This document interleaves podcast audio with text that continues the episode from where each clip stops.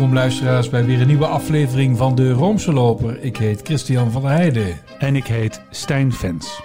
We gaan het hebben over de pas verschenen postsynodale apostolische exhortatie Querida Amazonia. Dat is een hele mond vol. Ja, volgens mij zijn we nu de helft van onze luisteraars al kwijt. Kom terug, kom terug, kom terug. Ja, Misschien moeten we eerst even uitleggen wat dat betekent. Postsynodaal. postsynodaal. Nou, het woord zegt het al.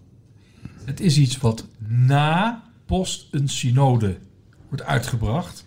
En wat wordt er dan uitgebracht? Een pauselijk document van de status van apostolische exhortatie. Dus dat is geen encycliek, maar wel een heel belangrijk document waarin de paus zijn gewoon leergezag uitoefent. Dus als hij daar iets zegt, nou, nou, dan moeten we echt opletten. Dus dat heeft een, een, een, bijna een, een, een, ja, nou oneindig wil ik niet zeggen, maar een zeer hoge status. Hoger dan datgene wat hij zegt tijdens een vliegtuigpersconferentie. Hè, dit is echt the real thing. En de titel luidt Dierbaar Amazonië. Amazonië. Wij zeggen dan in Nederland eh, Amazonegebied. Maar in het Spaans is dat Amazonia. Querida Amazonia. En dat betekent dierbaar Amazonië. Of geliefd Amazonië. Want deze postsynodale exhortatie gaat over de Amazone-synode. Dat is eigenlijk een, eh, een, een populaire benaming voor de bijzondere assemblee van de bisschoppensynode over Amazonië. Wil je nou weer mensen wegjagen? Ja, nee, maar ik vind dat wij moeten precies zijn. Oké. En vaak is het zo, wanneer we dingen populair uitleggen, slaan we soms net de plank mis. Iedereen begrijpt ons en eigenlijk begrijpt niemand ons, want we hebben iets gezegd wat niet helemaal waar was. Ga rustig door. Oké. Nou, dus de seculiere media die verwachten ontzettend veel van dit stuk. Want daarin zou Paus Franciscus eindelijk de eh, gehuwde mannen de kans geven om zich tot het priesterschap te laten wijden. We hebben dat hele, nou schandaal vind ik een te groot woord, maar laten we het toch maar even zo noemen, dat communicatieschandaal gehad. Dat Paus Benedictus XVI, de emeritus pontifex, emeritus paus, zich zou hebben bemoeid met het beleid van Franciscus. Want Franciscus was druk bezig om openingen te creëren in dat priestercelibaat. Hè, in, dat, in die celibaatsplicht. Nou, nu weten we, niets is minder waar. De paus die zegt eigenlijk... Nou ja, Stijn, heb jij de, de- het aantal keren geteld dat het paus, de paus het woord celibaat in de mond neemt? Of gebruikt bij het schrijven? Nou, sterker nog, dat was het eerste wat ik deed toen ik het ging lezen. Dan Ja. kan je in Word kan je in een zoekwoord invullen. Ja, Dus ik vul in, in het Engels, ik las het in het Engels, celibacy, ja. geen woord. Het Nee. woord celibaat Komt niet voor. nada, nul keer voor. En Eh, ook dus, hè, want we hebben het, je hebt het over die bisschoppensynode. Nou, die hebben een, een lijvig slotdocument uitgebracht.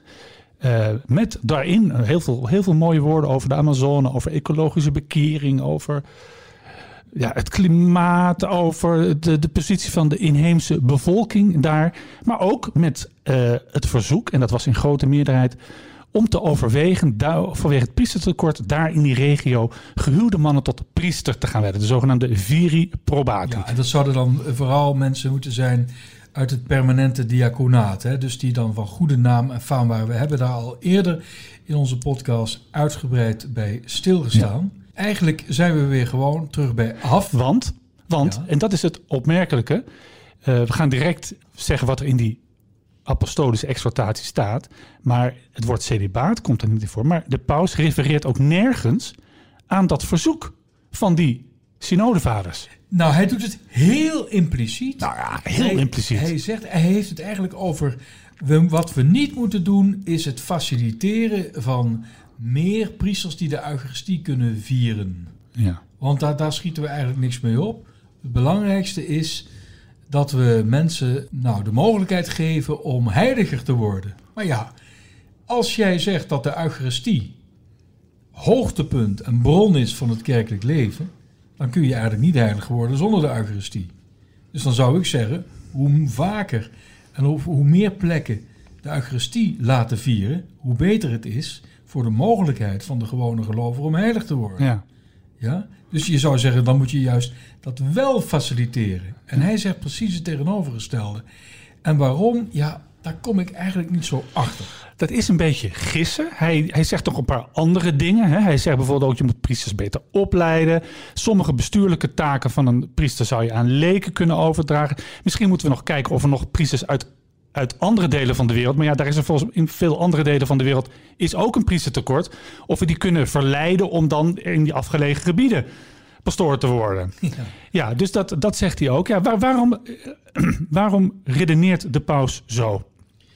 Ja, ik weet niet. Kijk, deze paus heeft wel al eerder laten merken dat hij eh, er tegen zou zijn als die hele Amazone-synode eigenlijk in het teken zou staan van dat, van dat celibaat. Hij zegt dat daarmee doe je die mensen daar en de, pro- de problematiek die de kerk, waar de kerk daarmee te maken heeft, onrecht aan. Dus het lijkt wel of hij die ja, ergernis, dat die zo bij hem is uitvergroot dat hij denkt, weet je wat, dan zeg ik er ook helemaal niks over. Eh, Maar dat is een beetje je psychologie van de koude grond.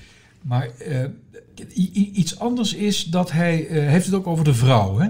Hij vond eigenlijk dat de bisschoppensynode te weinig had gezegd over de vrouw in de kerk. Hij heeft er maar liefst, nou hou je vast, vijf alinea's aan gewijd aan dit onderwerp. Vijf.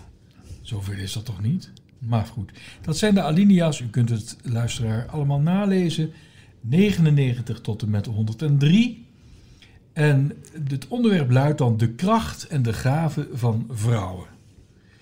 En we weten, deze paus is een fel tegenstander van de zogeheten gendertheorie, theorie, oftewel eh, de genderideologie.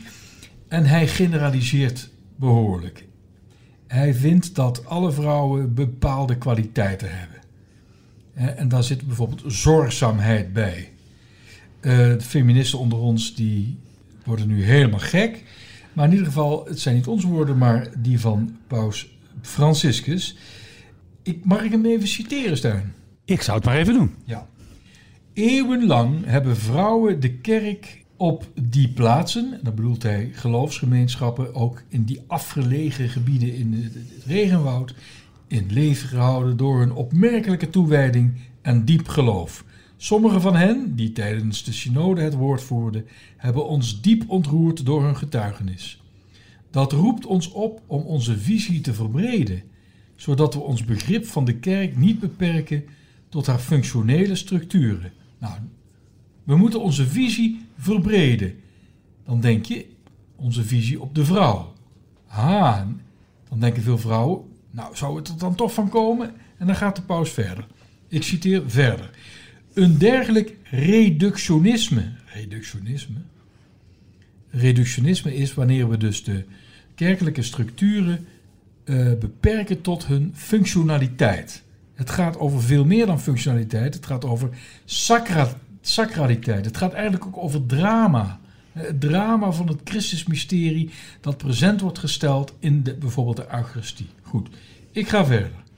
Een dergelijk reductionisme zou ons ertoe brengen te geloven dat vrouwen een grotere status en deelname aan de kerk alleen toegekend krijgen als zij tot de gewijde ambten zouden worden toegelaten.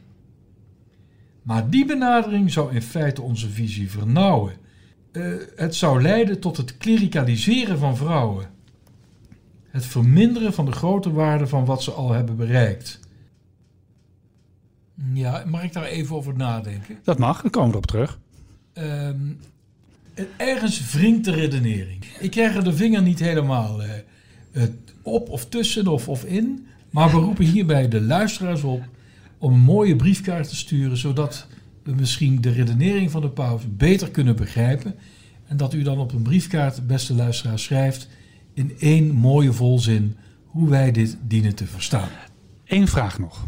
Ehm, wat nu? Nou, niks. Want de, de vraag is, dat verzoek van die bisschoppensynode, is dat nu van tafel? Ik bedoel, eh, gaat, die paus, zich, gaat die paus daar zich nu nooit meer over uitspreken? Dus het verzoek, eh, heb je het nu over eh, het verzoek om vrouwen tot diaken te wijden of het verzoek om eh, gehuwde permanente diaken? Nee, so- sorry, ik moet, het, ik moet nauwkeurig zijn. Het verzoek van de, de meerderheid van die Ja, bisschoppen om de eh, wijding van gehuwde mannen te overwegen in het Amazonegebied.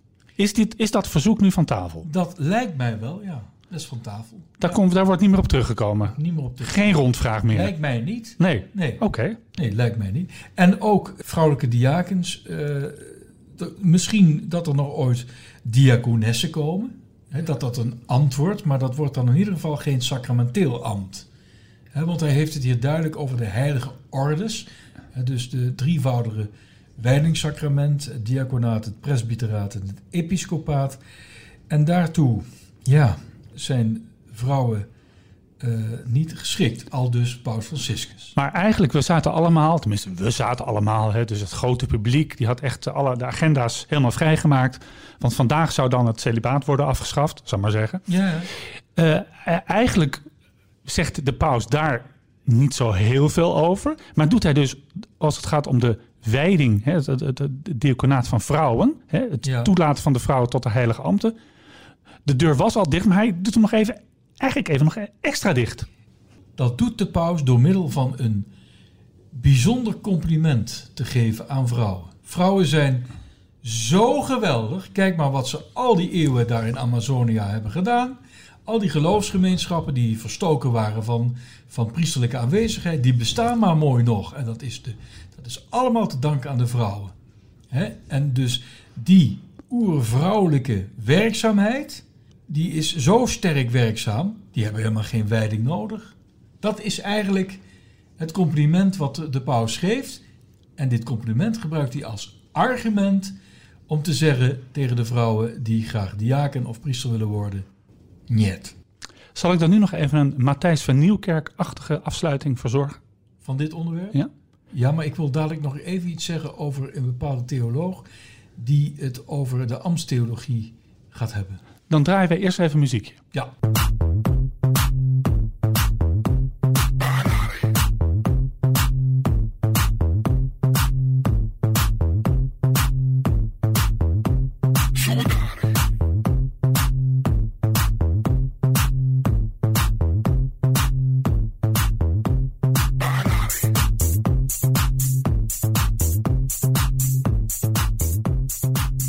Ja, Stijn, we gaan het toch nog even hebben over de synodale weg. Die speelt zich af in Duitsland.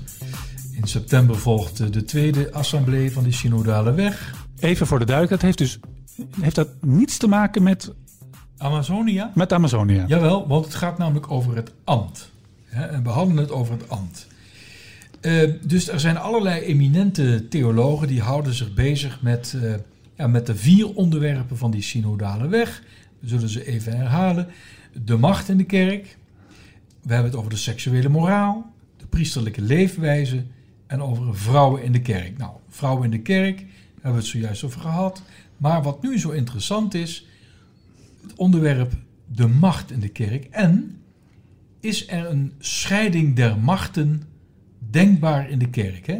Dus de wetgevende, de rechtsprekende en de uitvoerende macht is nu allemaal in handen van de bisschop. Eh, en, en natuurlijk eh, helemaal bij de bisschop van Rome. Maar nu is er een professor en die heet Thomas Roester, professor Dr. Thomas Roester. En die systematisch theoloog, professor hoogleraar dogmatiek, let wel, aan de Technische Universiteit van Dortmund. Briljant. Aan de TU van Dortmund kun je dus ook dogmatiek volgen. Kijk, ik ken Dortmund vooral vanwege eh, dat daar een eh, fantastisch voetbalteam speelt, Borussia Dortmund.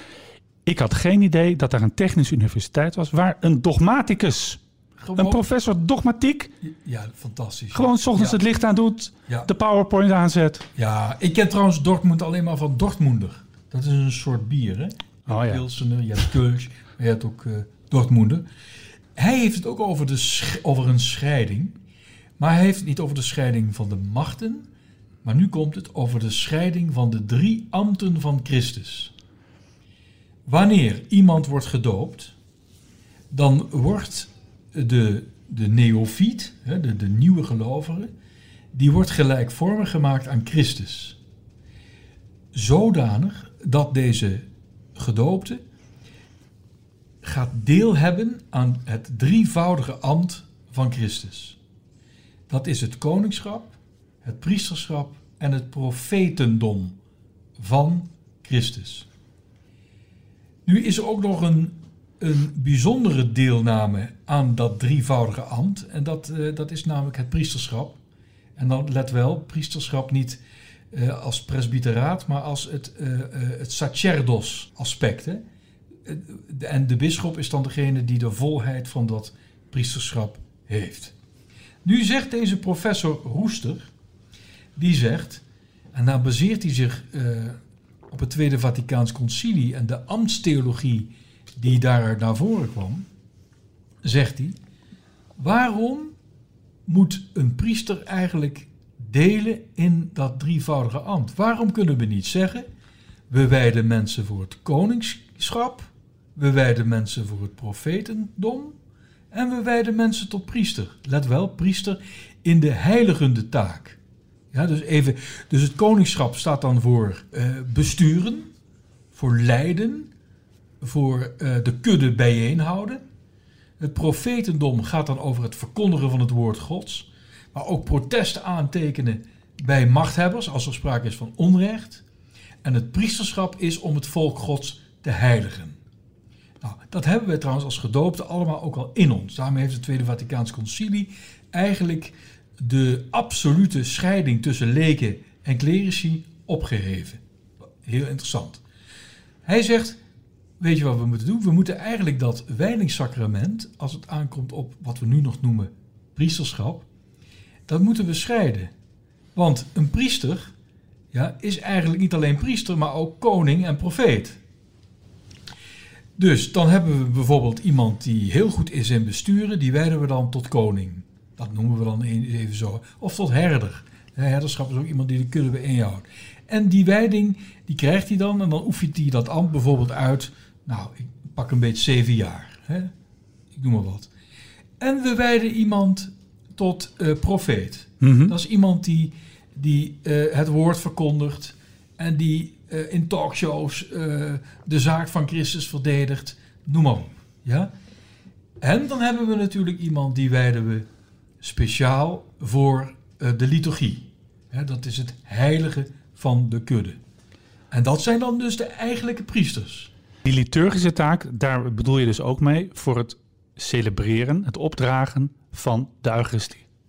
Juist, eh, juist dat. Hè? Ja. Maar dan zegt hij van, dan kunnen we ons voorstellen, wanneer we dan als gemeenschap, als christengemeente bijeen zijn, dat dan de koning uh, de opening doet van de mis. Zo van, uh, beste gelovigen, we zijn hier bij, bij elkaar. En uh, wat fijn dat jullie er allemaal zijn.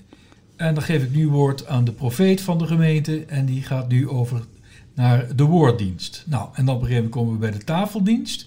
En dat komt nummer drie naar voren. En dat is de eigenlijke priester. Maar mag ik dan toch nog even terug naar dierbaar Amazonie? Want de paus die doet eigenlijk een beetje hetzelfde. Nou, inderdaad, dat is precies wat ik ook dacht. Hij neigt daar een beetje toe. Ja. ja want het is de, eigenlijk de, de bestuurlijke taken, bestuurlijke Ja. macht, hè, Ja. dat, dat, dat, dat koningschap, Ja, scheidt de paus in dierbaar Amazonie eigenlijk van die priestelijke taken. taken. Ja, ja, ja. Die, liturg, hè, die liturgische taken. Juist, ja. Ja, dat, dat, dat, ja, in feite is dat zo, ja. Dus, dus je zou je dus kunnen voorstellen... en nu zijn we eigenlijk helemaal eh, bezig met eh, ja, experimentele ambtstheologie... maar let wel, dit is niet zomaar iemand, hè. Professor Roester, die wordt eh, heel hoog geschat... en ook in het licht van dat, die hele synodale eh, weg... Waar, eh, waar eigenlijk alles op tafel komt te liggen... waar alles bespreekbaar is... eh, heeft hij met deze met dit voorstel toch wel eh, ja, iets op de agenda gezet wa- wat mensen aan het, aan het denken heeft gezet. Dus je kunt je dus voorstellen dat er dus vrouwen, bijvoorbeeld religieuze, dat die dus, als zij inderdaad zo goed zijn in wat de paus zegt, in het leiding geven, dus gewijd worden tot koning. Nou. Hè? Of als er bijvoorbeeld een, een mevrouw die, die echt eh, die, die, die het charisma heeft van, eh, van, het, van de verkondiging van het woord gods.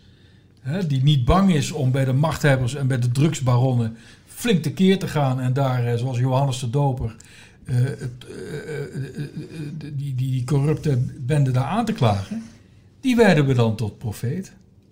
Maar nu heeft de priester al die ambten Ja, hij zegt wel, we moeten de bisschop eigenlijk, die moeten we de volheid, die moet eigenlijk al die ambten verenigen. En het diaconaat, zegt hij, heeft hier helemaal niets mee te maken. Het diaconaat is van een andere orde. Dat gaat puur om het dienen van de gemeente in materiële zin, in het hulp bieden aan de armen. Zal ik dan nu mijn Matthijs van Nieuwkerk-achtige afsluiting verzorgen? Ik ben benieuwd. Dierbaar Amazonië ligt nu in de winkel.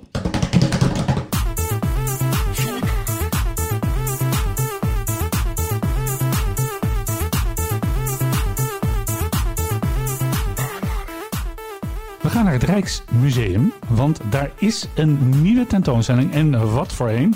Caravaggio Bernini Barok in Rome. Schitterende tentoonstelling. Het gaat volgens het Rijksmuseum hier over een nieuwe kunsttaal die emoties bij de toeschouwer moet oproepen. En dan hebben we het natuurlijk over barok. De Roomse loper kan en mag niet ontbreken bij zo'n tentoonstelling. Wij waren bij de voorbezichtiging en spraken daar met directeur Taco Dibbits.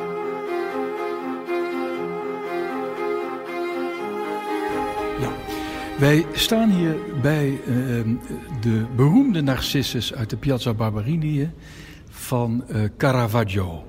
Deze tentoonstelling heet Caravaggio Bernini. Hoe uniek is het eigenlijk dat die twee samen worden genoemd in één tentoonstelling? Ja, normaliter leven de beeldhouwkunst en de schilderkunst in gescheiden werelden. En dit is de eerste tentoonstelling in de geschiedenis waar eigenlijk de twee genieën van het Rome rond 1600 uh, getoond worden samen. Caravaggio was net iets eerder dan Bernini. Maar als Caravaggio sterft, dan neemt Bernini het eigenlijk in de beeldhouwkunst over. En wat neemt hij nou over? Ja, dat is een. een uh, ja, eigenlijk wat hij overneemt is een totale verandering die Caravaggio teweeg heeft gezet in de kunst. Namelijk het uh, pakken van je publiek met emotie. En heel veel van de trucs die we vandaag nog zien in film uh, of in fotografie, die stammen uit die tijd van de, van de barok, wordt die tijd genoemd. Waar de emotie echt op de voorgrond komt, zodat de, de beschouwer, wij als toeschouwer, ja, het gevoel hebben dat we echt aanwezig zijn bij het moment wat afgebeeld wordt. Er zijn hier ook veel afbeeldingen eh, van uh, de onthoofding door uh, David en door Judith, van de grote vijanden van het volk van Israël. De verschrikkingen worden als het ware schoonheid. Het lijkt wel alsof Quentin Tarantino een, een erfgenaam is van de barok. Ja, dat zou je zeker kunnen zeggen. Um, zonder barok was er helemaal geen horrorfilm geweest. Um, ja, horror, orrore zoals de Italianen het noemen... dat is natuurlijk uh, iets wat ons als publiek meteen grijpt en angst aanjaagt.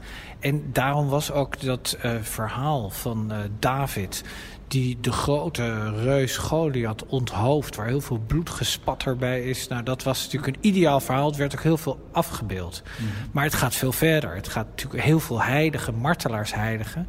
die stierven ook een hele afschuwelijke dood. En het is juist dat moment wat wordt gepakt... Uh, door de barokke kunstenaars om te zorgen dat jij als gelovige um, ja, nog dichter bij uh, het, het geloof komt. Eigenlijk door je voor te stellen hoe dat dan geweest moet zijn. Nou, dat kan je natuurlijk met, uh, met een horror kan je dat heel goed doen. Maar barok, de, de kunst dus als strategie, als missionaire strategie, hoor ik dat u zeggen? Ja, in de, met het opkomende protestantisme in de, in de 16e eeuw besloot de katholieke kerk dat ze eigenlijk opnieuw een binding wilden aangaan met het publiek. Um, nou, dat ging door persoonlijke verhalen en door emotie.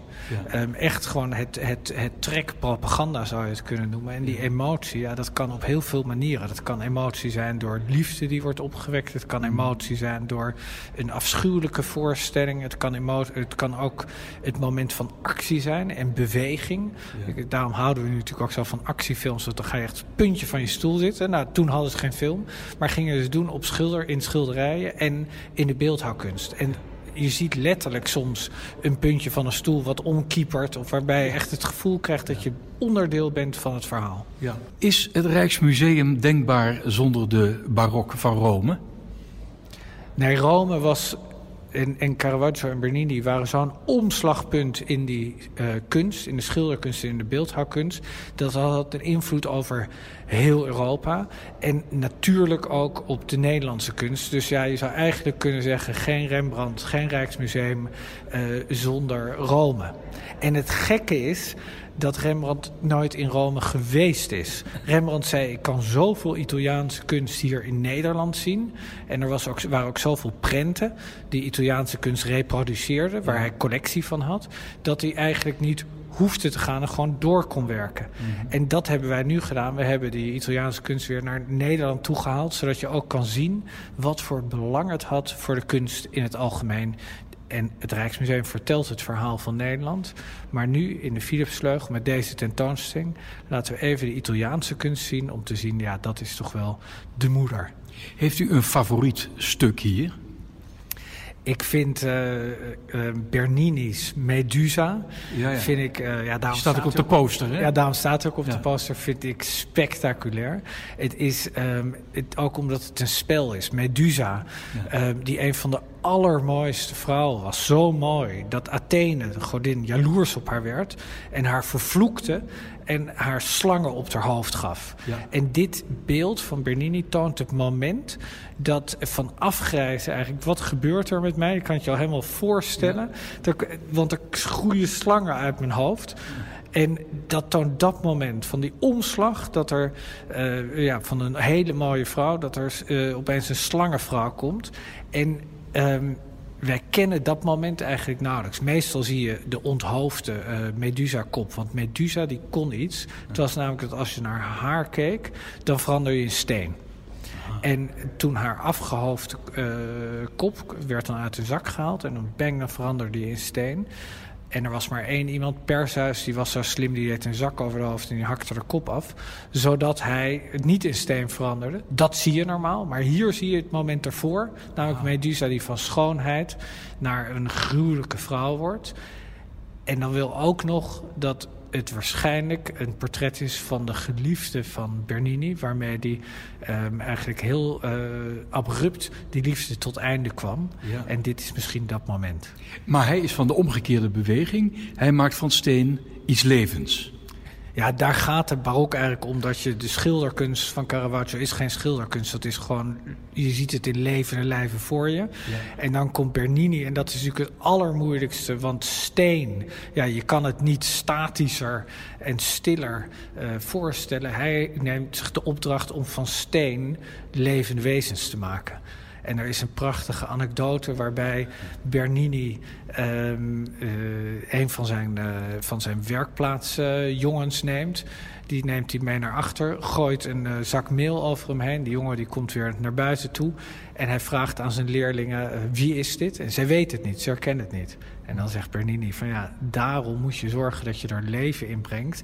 En iets heel typisch afbeeldt als je een uh, portret maakt. Bijvoorbeeld dat iemand een tik heeft of een hangend oog. Of, en dat is precies dat realisme wat Bernini brengt. Wat ook in de Nederlandse schilderkunst dan gaat vliegen.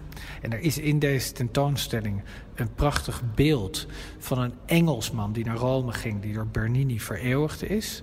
Thomas Baker. En als je dat ziet, dat is bijna gelijktijdig met Rembrandts Marten van Martin Oopje. Als je dat ziet, nou, dan denk je gewoon dat je Martin ziet. Omdat je daar ook zo'n kraag hebt die prachtig geschilderd is. En je ziet precies zie je dat, dat belang om te proberen om het echt te maken. Ja, wat, eh, wat mooi. Ja, dat is schitterend, luisteraar. U moet echt daar naartoe. Het speelt zich allemaal af in de Philipsvleugel van het Rijksmuseum. We spraken daar ook met de samensteller van de tentoonstelling. Wij staan hier bij een zeer indringend schilderij toegeschreven aan Spadarino. En ik sta hier naast de heer Frits Scholten, conservator van het Rijksmuseum, die deze prachtige tentoonstelling heeft samengesteld. Waar kijken we hier naar? Nou, we kijken naar een uh, figuur van Christus, half lang, half ontbloot lichaam. En hij kijkt ons heel indringend aan. En met zijn vingers opent hij de wond in zijn zij die hem is toegebracht toen hij nog aan het kruis hing. Hij is inmiddels opgestaan en hij laat eigenlijk zien dat hij is opgestaan. We kennen waarschijnlijk allemaal het verhaal van de ongelovige Thomas, die eerst moest zien en dan geloven. En eigenlijk is dit het moment waarop Christus zijn wond aan die Thomas laat zien. Maar er is iets heel bijzonders aan de hand. Want het is niet Thomas aan wie hij zich uh, openbaart, maar aan ons. Dus wij worden in de rol geplaatst van die ongelovige Thomas. Dus eigenlijk vraagt Christus ons zoiets van... nou, hier heb je zin, nu kun je zien. Nu, ik ben het echt. Zie je? Voel maar. Steek je vinger maar in die wond. Maar hij zegt in het evangelie ook... zalig zij die niet geloven. Ja, want dat... Uh, sorry, zalig zij die niet zien, mag toch, geloven. toch geloven. Dat klopt. En dat is natuurlijk ook de kern van dit schilderij. Het wil ons als beschouwer, als toeschouwer uh, laten vragen... hebben wij dit nodig? Moeten wij ook eerst kijken en dan geloven? Of geloven wij zonder meer? En dat is natuurlijk een hele essentiële vraag voor de katholieke kerk... Uh, rond 1600 in Rome, want daar is dit schilderij ontstaan. Uh, je moest natuurlijk de gelovigen aan je binden met allerlei... Uh, met allerlei manieren om het grote mysterie van dat geloven voelbaar, zichtbaar te maken. En dit was natuurlijk een uitstekend middel door Thomas ons tot voorbeeld te zetten. Zo moet het eigenlijk niet, want je kunt nog een stapje hoger. Je kunt ook geloven zonder te zien. Ja. Maar dit is misschien wel indrukwekkender, vind ik, dan de uh, uh, Jezus toont zijn wonden aan een Thomas van Caravaggio. Vindt u niet? Het is, ik ben het eerlijk gezegd wel uh, met je eens. Want het is een, het is een zo indringend schilderij. Het, het is bijna filmisch. Hè? Het, het zou een filmstil kunnen zijn. En bij Caravaggio is het nog steeds, hoe indringend ook... is het nog steeds het verhaal. Het Bijbelverhaal. En hier gaat het, gaat het het verhaal voorbij. Dus deze kunstenaar, Spadorino, we denken dat hij het gemaakt heeft, dat is niet eens zeker. Die, die doet nog iets meer met dat verhaal. Die zet ten dienste van een, een nieuwe missie, namelijk die het publiek binnenzuigen. Het is verleidingskunst. Nu hoorde ik uh, u zojuist bij de inleiding ook iets zeggen over El Pacino. Ja, dat was een, een van de mensen die meehielp bij de inrichting van de tentoonstelling. Die zei onmiddellijk, oh, dit is Al Pacino. Ja. En die wist zelfs, dat ben ik eerlijk gezegd vergeten, een filmfragment te noemen van een van zijn films. En ik, ik hoorde later ook dat uh, Scorsese bijvoorbeeld een groot Caravaggio-liefhebber is. Yeah. Dus, het is, of was, dus het is echt wel iets waar je... Uh, ik denk dat filmers nu, filmmakers, heel veel naar oude kunst kijken. En de kunst van de barok, want daar gaat onze tentoonstelling ja. over, die barok is heel erg belangrijk geweest voor het latere denken over hoe je mensen verleidt met beeld. Met, met film, met reclames. Dat begint eigenlijk, dat strategisch denken van kunstenaars begint hier. En deze Spadarino waar we nu naar kijken is daar een topvoorbeeld van. Wie heeft het uitgeleend aan het Rijks? Het komt grappig genoeg uit een heel klein museum in Perth in Schotland. Waar het een aantal jaar geleden eigenlijk een schemerbestaan leidde. Totdat het ontdekt werd voor een tentoonstelling in Londen. Die over Caravaggio en zijn navolgingen ging. En ik zag die tentoonstelling en dacht toen, nou dit is waanzinnig. Ik heb die hele tentoonstelling eigenlijk vergeten behalve dit schilderij. Dat bleef zo op een netvlies hangen. En uh, toen we hier deze tentoonstelling gingen maken was dat een van de grote kanshebbers. Maar het grappige was wel dat mijn collega in Wenen... want we hebben de tentoonstelling met, met twee instituten gemaakt... in het kunsthistorisch in Wenen en wij... Um, die was daar helemaal niet zo van geporteerd. Want die zat, ja, Spaderino, is het wel Spaderino? Die zat te twijfelen en die wilde liever een grote naam hebben. Maar ik zei, je, het gaat om, de, de, het, gaat om het, het, beeld. Het gaat niet om de naam, het gaat om het schilderij zelf. En het schilderij is zo goed. En ze is inmiddels helemaal om hoor. Dus ja. wat dat betreft, uh, dus we hebben hem uh, hier naartoe gehaald. En hoe uh, uh, paradigmatisch is dit schilderij voor de barok? Nou, je kunt zeggen dat een heel belangrijk paradigma in de barok is rolwisseling. Uh, dat kan op allerlei manieren. Dat het schilderij jou in een andere rol zet dan je gewend bent. Of dat er iemand uit het schilderij jouw rol aanneemt en jij de rol van degene in het schilderij. Dit, dit soort wisselingen komt voor. Die dienen er ook om om jou in te zuigen in die boodschap of mee te nemen in de boodschap van het schilderij. En dit is bij uitstek een schilderij waar dat gebeurt. Want wij worden ineens tegenover Christus gezet. Wij zijn ongelovige Thomas. Die rolwisseling is fundamenteel voor het begrijpen van dat werk. Hoe rooms is dit schilderij? Ik vind dat een ongemakkelijke vraag, want ik denk niet dat je die vraag zo kunt stellen. Het is geen Rooms, het is een fantastisch schilderij. Het gaat over kunst en goede kunst is van alle tijden en alle gezinten. Dus ik zou daar niet meteen het etiket Rooms op willen plakken. Maar wel christelijk, toch? dat mag. Wat mij betreft, het gaat over Christus. Dus er is niks op tegen om het christelijk te noemen. Je mag het ook Rooms noemen. Het is in Rome gemaakt. Het is waarschijnlijk voor een katholieke opdrachtgever gemaakt. Maar uiteindelijk hangt het in Schotland. Niet het meest Roomse deel van, uh, van Europa. Um, dus je kunt ook zeggen, het is, het is zijn eigen kleinere religieuze boodschap ontstegen. En is als kunstwerk, zoveel, heeft zoveel meer impact. En van Spadarino weten we eigenlijk heel weinig, hè? Nee, we weten, ja, we weten betrekkelijk weinig van hem. Het was iemand die heel dicht bij Caravaggio zat. En dat zie je ook. Het is een werk dat heel dicht op, op de stijl van Caravaggio uh, doorgaat.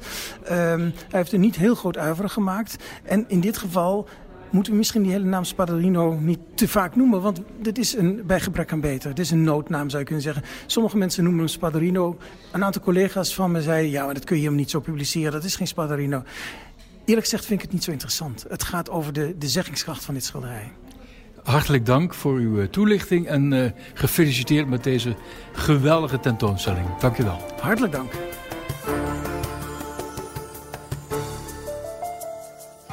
Luisteraars, dit was het. Nu hebben wij net vernomen dat de keizer van de talkshow, Matthijs van Nieuwkerk, gaat stoppen met dat geweldige De Wereld Draait Door.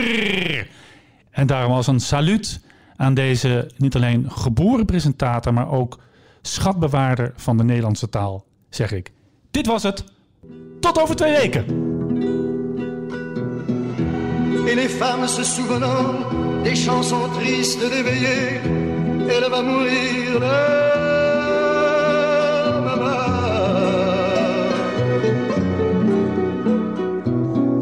Tout doucement, les yeux fermés, chante comme on berce un enfant après une bonne journée qu'il sourit en s'endormant. Ave Maria,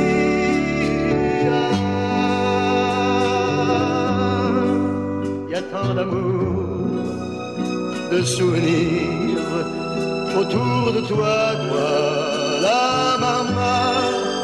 Y a tant de larmes